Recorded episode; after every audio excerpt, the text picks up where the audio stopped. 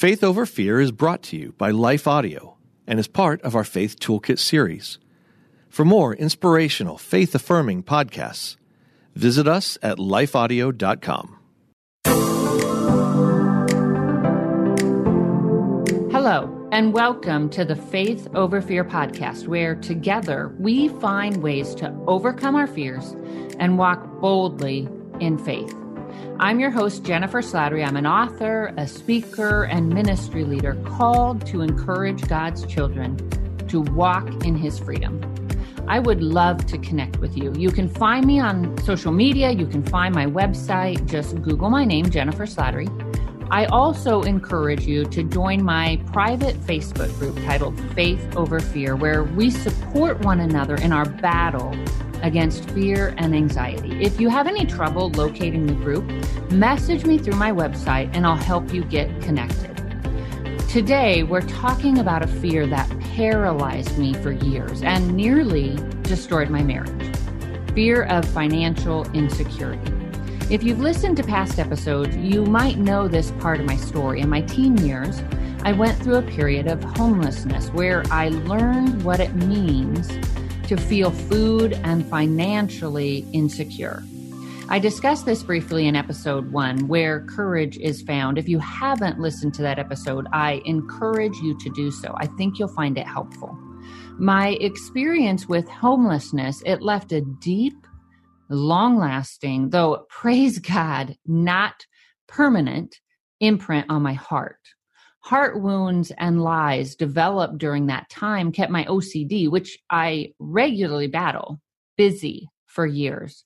But God loved me too much to leave me enslaved by fear. And so, like the loving, faithful, and attentive father he is, he allowed life to plunge me deep into exposure therapy. Now, you may have heard that term before in the psychology world. It's a type of treatment that exposes a person gradually to whatever they fear until that fear loses its hold on them. And some of us go through that therapy intentionally through counseling. Others of us sort of free fall into it, like I did. So God planted the first seeds leading to what I'd call my journey of freedom about a year before my world started to tilt. We were living in Southern California at the time, and my husband, he had a stressful but high paying job that continually wore him into the ground. Each day he came home exhausted and often headed straight for the couch. He oversaw four locomotive repair shops throughout the Los Angeles basin. He was working over 70 hours a week. He was on call whenever he was home, and this was hard on him, on our marriage, on our family. And it set a bad example for what it looks to lead as a Christian man. He knew this. I knew this. We both felt that tension between how we believed God wanted us to lead our family to live and what was reality. That's a real tension, isn't it? When you know in your heart God wants you to lead in a certain direction or to live in a certain way, to work less hours, to change jobs, to maybe for one member of the family to stay home and which means supporting the family on one salary or maybe leaving the corporate world to open a nonprofit to serve in missions to start a small business.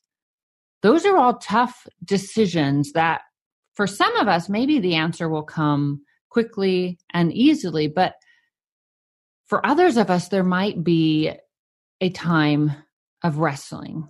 And I actually believe that's by God's design because I believe it's in the wrestling that we most encounter Him. It's during those wrestling periods that He squeezes all the hidden lies and the fears from our hearts so that one by one He can purge them from us. So He can help us to see Him as He really is, see our reality as it really is, so that He can grow us through that. That's a process. And can I offer a word of comfort here? God doesn't expect us to figure it all out and become spiritual powerhouses overnight.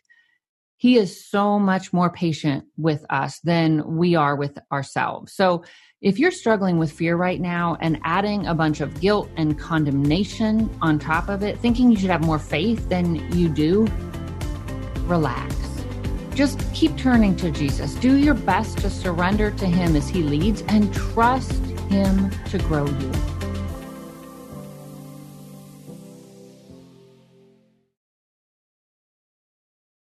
I love what the Apostle Paul wrote to the Philippian believers in Philippians 1, verse 6. He said he was confident that he who began a good work in them, and that was God, would carry that work on to completion. When you feel particularly discouraged, I encourage you to speak that verse over yourself. I am confident that God, who began a good work in me, will carry that work to completion. God's watching us, caring for us like a loving father and life coach. Scripture promises he works everything, not some things, but all things for our good and his glory. And that means though our journeys may hurt and feel frightening now, we can trust good is coming.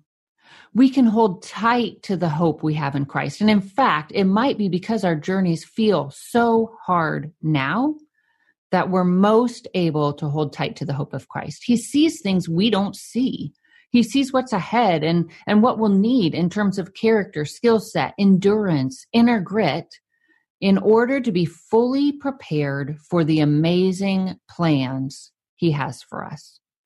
In my case, God saw a mess of hurts and lies that were fueling my fears. Our fear of financial insecurity is rarely just about the money.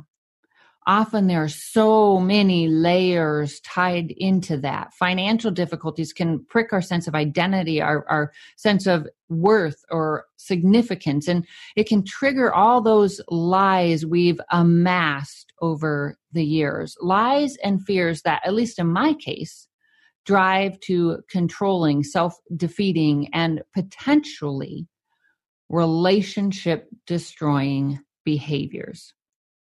When my husband was bringing home a steady, predictable, and seemingly continual paycheck, I could easily ignore all the gunk swirling in my heart, all those fears and lies that, while they still impacted me, could largely be downplayed and excused until life provided something of a stress test and revealed all those cracks in my faith I wasn't aware of. Is that where you're at? Do you feel squeezed? And if so, have you stopped to evaluate why? What God is trying to show you, how He's trying to grow you during this time. If not, I encourage you to do so. If we want to experience true freedom, we have to invite God to go deep. And we have to do this regularly because many of our lies hold on so tight. They're not easily or quickly uprooted and they never live alone. They've got a bunch of buddies that we've gathered over our lifetimes, each of which God is working to yank out one by one. While necessary, that's never a fun process. And in the moment, we might be tempted to run, but don't. Instead, ask God to help you trust Him during this process. Trust that He truly does have your best in mind, that He's with you, that He loves you, that He sees you, and that He's carrying you through this. At the time, your feelings might be telling you the opposite that He doesn't see you or doesn't care, but those are lies. And when those lies rise up, you absolutely must counter them with truth. So my lies were numerous, but in part they were that I control my future, that God would allow me to experience a pain I couldn't handle. Like if I released my grip on this world that I thought I controlled, that that he would allow me to experience a pain I couldn't handle and a pain that ultimately would not end and and also that he wouldn't care for me because if I truly believed he would and did care for me, I wouldn't have felt so afraid. If I truly believed he had my best in mind, I wouldn't have felt so afraid. I wouldn't have fought so hard for control. And my husband, he carried his own lies. And they were crippling. He believed that he alone was responsible for the well being of our family. And that burden, like I said, it nearly crippled him. And it kept him from setting healthy boundaries. He didn't even think to do so or, or that he could, but he soon realized if he didn't set boundaries, others would use every last bit of him. And that's precisely what happened. Things quickly went from bad to worse. And our marriage was struggling, really struggling. One afternoon, I was alone in our bedroom and I was just crying out to God. I was hurting. I felt alone and I was asking God to help us. And I just happened to have the television on and it just happened to be turned to a particular channel. And on that channel, it just so happened that a pastor was preaching, but I wasn't really paying any attention until the man said something that penetrated so deep. I knew it came from God. And he said, Sometimes things must get worse before they get better. And have you found that sometimes things must get worse before they get better? Sometimes we need to reach the end of ourselves, our efforts, our plans, our savings account before the miracle comes. Not just in our circumstances, but most importantly, in our hearts and our lives. God was doing a major work in both my husband and I, and all we saw was the chaos, what seemed like wreckage, but God was working towards something beautiful. He was saving our marriage. He did save our marriage through some really, really hard, really painful circumstances. Like I said, we are living in California and things went from bad to worse until one day my husband had had enough. He quit. And he moved our family literally across the country to Louisiana. And I'm pretty sure my daughter and I did not make that huge life transition easy on him. I've never been a fan of moving and not understanding the huge weight my husband was carrying. There were times I viewed him and therefore treated him like the enemy. But we all adapted and we began building our new life, getting connected into a new neighborhood, a new faith community. Everything was working out relatively well for my daughter and I. But that wasn't the case for my husband. He'd taken this new job, uprooted his family, and presumably burned a bridge with a company he'd been working with for decades, thinking his new position would be so much better. He was working for a smaller railroad in a much more powerful position, one he thought for sure would give him more control over his time, but that wasn't how things turned out. The stress and the hours were worse. Our marriage grew worse, so bad, in fact, that I made the mental choice not to care. I shut my heart off to him and our marriage. I quit fighting for us, but God didn't. He was fighting for us the whole time. We were just too wrapped up in our emotional, chaotic, anxious mess to see his hand and hear his voice. And I began to feel emotionally and spiritually dead. And I'm relatively certain my husband did as well until one day he came home and he told me once again that he'd quit for the second time in under six months. This rocked me. It made me angry. I felt hopeless and, and helpless and so vulnerable. And I didn't have a college degree. I had a nearly non existent resume. And while praise God, we didn't have any debt, our monthly expenses matched his previous salary as a general director for a major national railroad. And every day, as my husband scoured online job sites for employment and sent resumes out, and as I watched the bills come in one after the other, we waited, we waited, we waited for a miracle. You may have heard the phrase, God is never late, but rarely early. Can you attest to that? In my life, it seems God always waits for the last minute when, like I said, we've reached the end of ourselves. Just when it feels all hope is lost, boom, the miracle comes. This happened again and again for the Israelites as they were fleeing Egypt and heading toward the lush and fertile land God had long promised them. And I believe this was intentionally so. You can read their journey in Exodus in the Bible. God was shifting their worldview, and worldviews don't shift easily. He was teaching them to trust in Him, and that doesn't come easily either. We talked about the beginning of their journey in an earlier podcast, how they found themselves trapped with the sea on one side and a heavily armed and highly trained army coming at them from the other side. And how God used that moment of terror to not only bring them to another step in their freedom journey, but also to conquer their enemies. And they celebrated and they followed this God that had rescued them so miraculously straight into the desert. Do you ever feel like that? Like God called you to something, you followed in faith, only to find yourself in a desert. That's a discouraging and frightening place. And often our discomfort grows the longer we're there. At least that's how my desert periods feel. So I can understand how the Israelites might have felt. I mean, I understand that God had worked powerful miracles on their behalf. I get that He remained with them in a very tangible way. But as they walked step after step, mile after mile, longing for something to drink, their thoughts focused on one thing how thirsty they were. And let's not skim over the reality of their experience.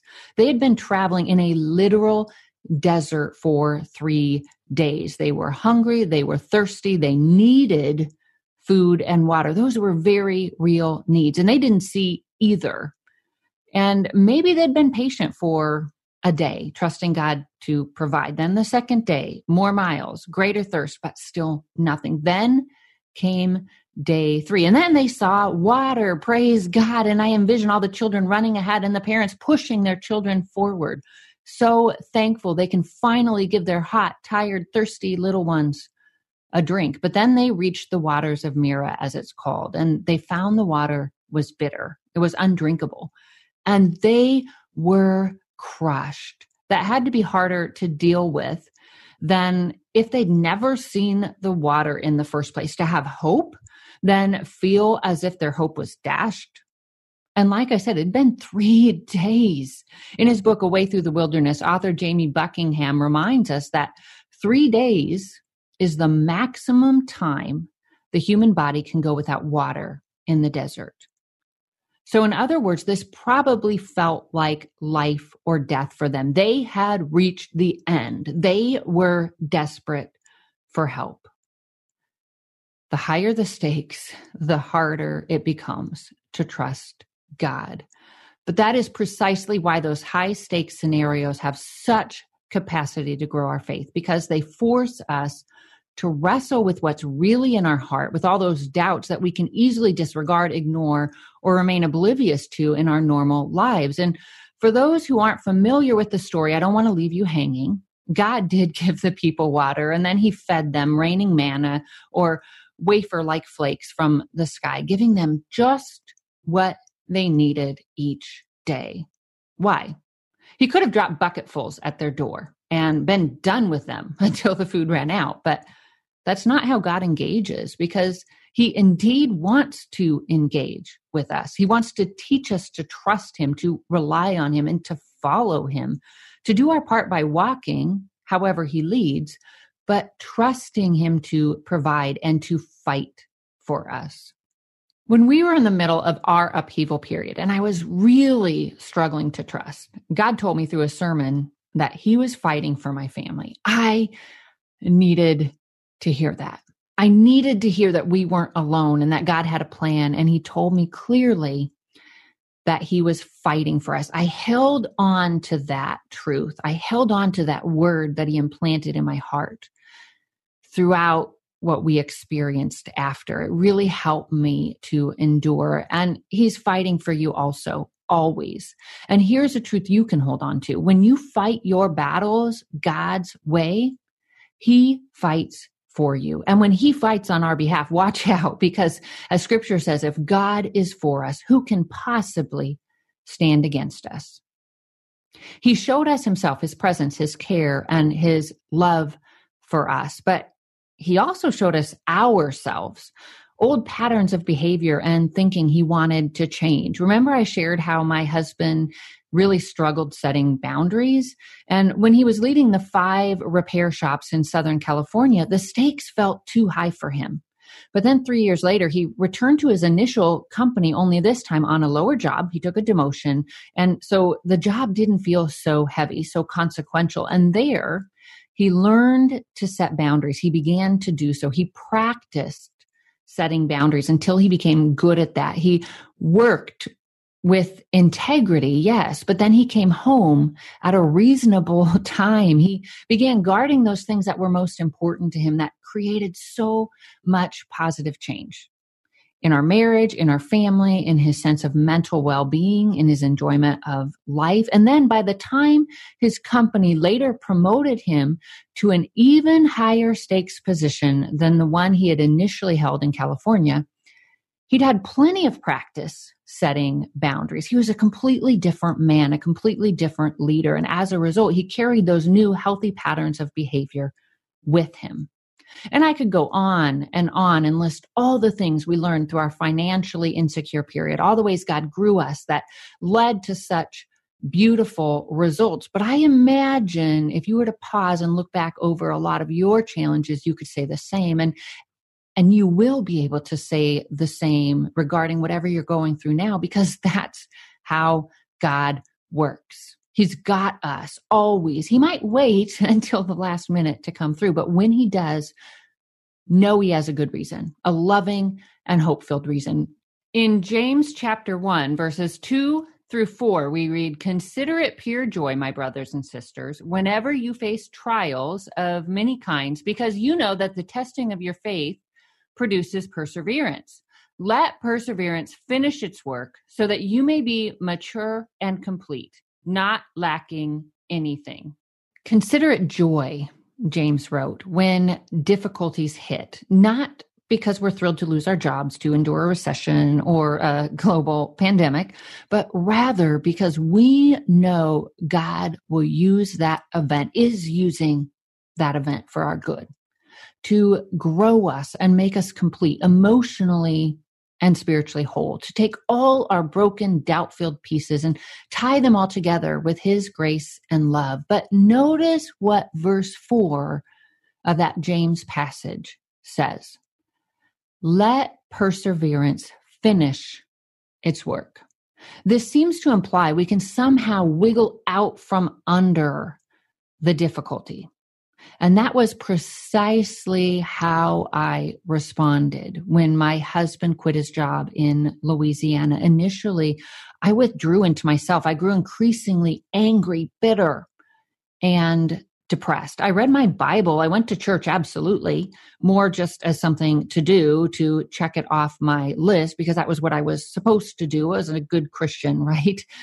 But I wasn't engaged. I wasn't interested in what God had to say. It didn't really penetrate. I felt he'd basically abandoned me. He'd yanked me out of the community that I had sunk deep roots into in Southern California. And he'd brought me to this new area and then bam, ripped up my roots once again. But then one morning, I just finished reading Proverbs 14, verse 1, which says, The wise woman builds her house, but the foolish pulls it down with her hands. And in that moment, my daughter called out to me, Mama, she said. And I looked up to see her standing in my bedroom doorway, looking at me with those big green eyes. And I knew God was offering me a choice. I could continue to give into my anger and my sadness, my feelings of hopelessness and defeat, or I could stand up. I could find strength in Christ and I could show my daughter what it looked like to stand on faith. And in showing her, I ended up showing myself. God grew me through that situation and and through other situations that followed so that now when financial difficulties hit, they don't hit so hard emotionally. I know how to process them through truth and faith. That experience drastically changed my husband as well. He doesn't try to shoulder our family's provision anymore. He shifted that weight onto Christ. And this in turn gave him the courage to set and maintain healthy boundaries. When God brings us to it. He grows us through it. So, what is God teaching you through your period of financial uncertainty? And what will you do differently going forward, not just in terms of faith, but in how you handle your money? Maybe you're doing the best you know how, living as frugally as possible. And if so, keep up the great work. You're handling the resources, however big or small, that God gave you well. Rest in that and trust God to carry you through that season. But I suspect some of you listening have perhaps found yourself in a bit of an oops. Maybe you've grown accustomed to a certain level of income, assumed your situation wouldn't change, and therefore spent every dollar you earned. And then your company went under or put you on furlough or you're afraid they might. And reviewing decades of foolish living, you've begun to panic. If that's you, know this you and your family can bounce back from anything. God can redeem any situation if we learn from it. So, what can you learn? How does your spending need to change so that once your current crisis ends, you can begin moving toward increased long term financial health? How can you manage whatever resources God gives you in a biblical way?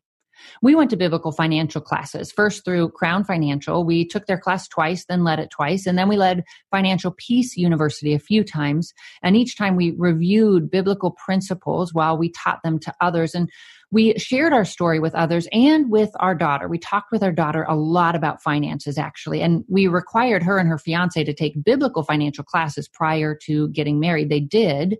And as a result, what they, a result of what they learned in the class and a result of, I believe, what our daughter learned just growing up with all of our experiences, they are starting their lives together on great footing. They're both working and living well below their means so that they can first save up an emergency fund enough to carry them through six months of unemployment. That's their goal because they know life happens, recessions happen, layoffs happen to the hardest workers among us. So they're telling themselves no now to that new car, that fast food run, that new outfit in order to say yes to stability later. So, what can you learn from your experience? What do you need to do in the short term to stay out of debt? We had to sell our home at a $35,000 loss. That hurt. We moved all our stuff into storage. We moved into a tiny rent by the month apartment. That was hard. It was hard on us. And it was even harder to see the effects on our daughter. If you're a parent, you can understand. And maybe you can't buy that special birthday gift you long to give your little one. Or maybe this coming Christmas will be lean. But here's a truth I try to remember as a mom God loves my kiddo too and he is growing them as well. And they might be disappointed not to get that special Barbie or that new pair of shoes, but God can turn their disappointment to good, to growth. And once they become adults, to long term financial health. We can cooperate with Him by communicating with them. If things are tight financially, talk to your kids in a healthy way. Don't freak them out. Instead, talk to them through a lens of faith. Help them see God in the midst of it and help them learn from your mistakes. I'm certain our time in that tiny little apartment left a lasting positive impact on our daughter. I'm certain it played a part in her financial frugalness now. And that's a good thing. That means she and her husband are much less likely to find themselves in a tiny rent by the month apartment. Early in my marriage, my husband and I were a mess financially. If we wanted something, we bought it on credit. We ate out all the time. We went on expensive vacations, not really thinking about whether we had the funds to pay. And then one Christmas, it all caught up to us and we realized we had maxed out our credit cards and we had a choice. We could continue to go further into debt, or we could make some really hard choices. And by God's grace, we chose the latter, and we began aggressively paying off our debt. We cut off all non essentials no more going out, no more cable, no more air conditioning. That was rough. We were living on the edge of the Mojave Desert, and we also didn't buy Christmas gifts, not a one. And that was hard. Our daughter was four or five at the time, and it broke my heart to know my reckless behavior was causing her pain. But I also knew if I didn't course correct, I would be harming her more in the long run, not just on the damage it would do to our family and to my marriage, but I would be teaching her to spend without thought of the consequences. That gifts and material things were the most important things, that we should be led by our emotions rather than wisdom. We wanted to teach her how to make the hard, right choice, knowing we always reap the consequences of our actions and our choices.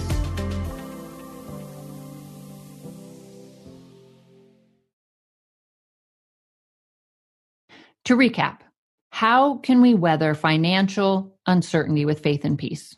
We trust, knowing God's got us. He's not limited by our economy, our political system, or job situation. And second, we let Him grow us through it. We do that by seeking His will in His heart and by yielding daily to Him, moment by moment. I hope you enjoyed today's episode, that it gave you some things to think about, maybe some things to try. More than that, I hope you feel inspired to deepen your relationship with Christ, your provider, because He is your provider always, even now, and He won't leave you. If you haven't already done so, I encourage you to subscribe to this podcast, then you won't miss a single episode. And I would be greatly encouraged if you would rate it, and that also helps others to find it. And make sure to share this episode on your social media challenges so others struggling with feelings of financial uncertainty can find hope and some unshakable truths to hold tight to.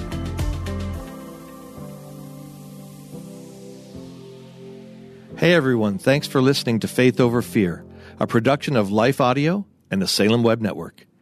If you enjoyed what you heard today, we'd love for you to head over to your favorite podcast app and leave us a review. To learn more about Jennifer Slattery or to check out any of the resources she mentioned in this episode, just head over to her website, jenniferslatterylivesoutloud.com, or check out our show notes. This episode was produced by Kelly Givens and edited by Stephen Sanders. A special thanks to our executive producer, Stephen McGarvey. For more Faith Toolkit podcasts like this, just head over to lifeaudio.com.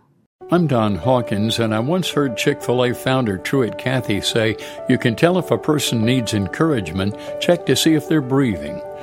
I'd like to invite you to my weekly podcast, Encouragement for You, featuring encouraging guests like Dr. Greg and Erin Smalley, Dan Cathy, the late Dr. Frank Minirth, Josh McDowell, and more. To subscribe to my weekly Encouragement for You podcast, go to lifeaudio.com. That's lifeaudio.com.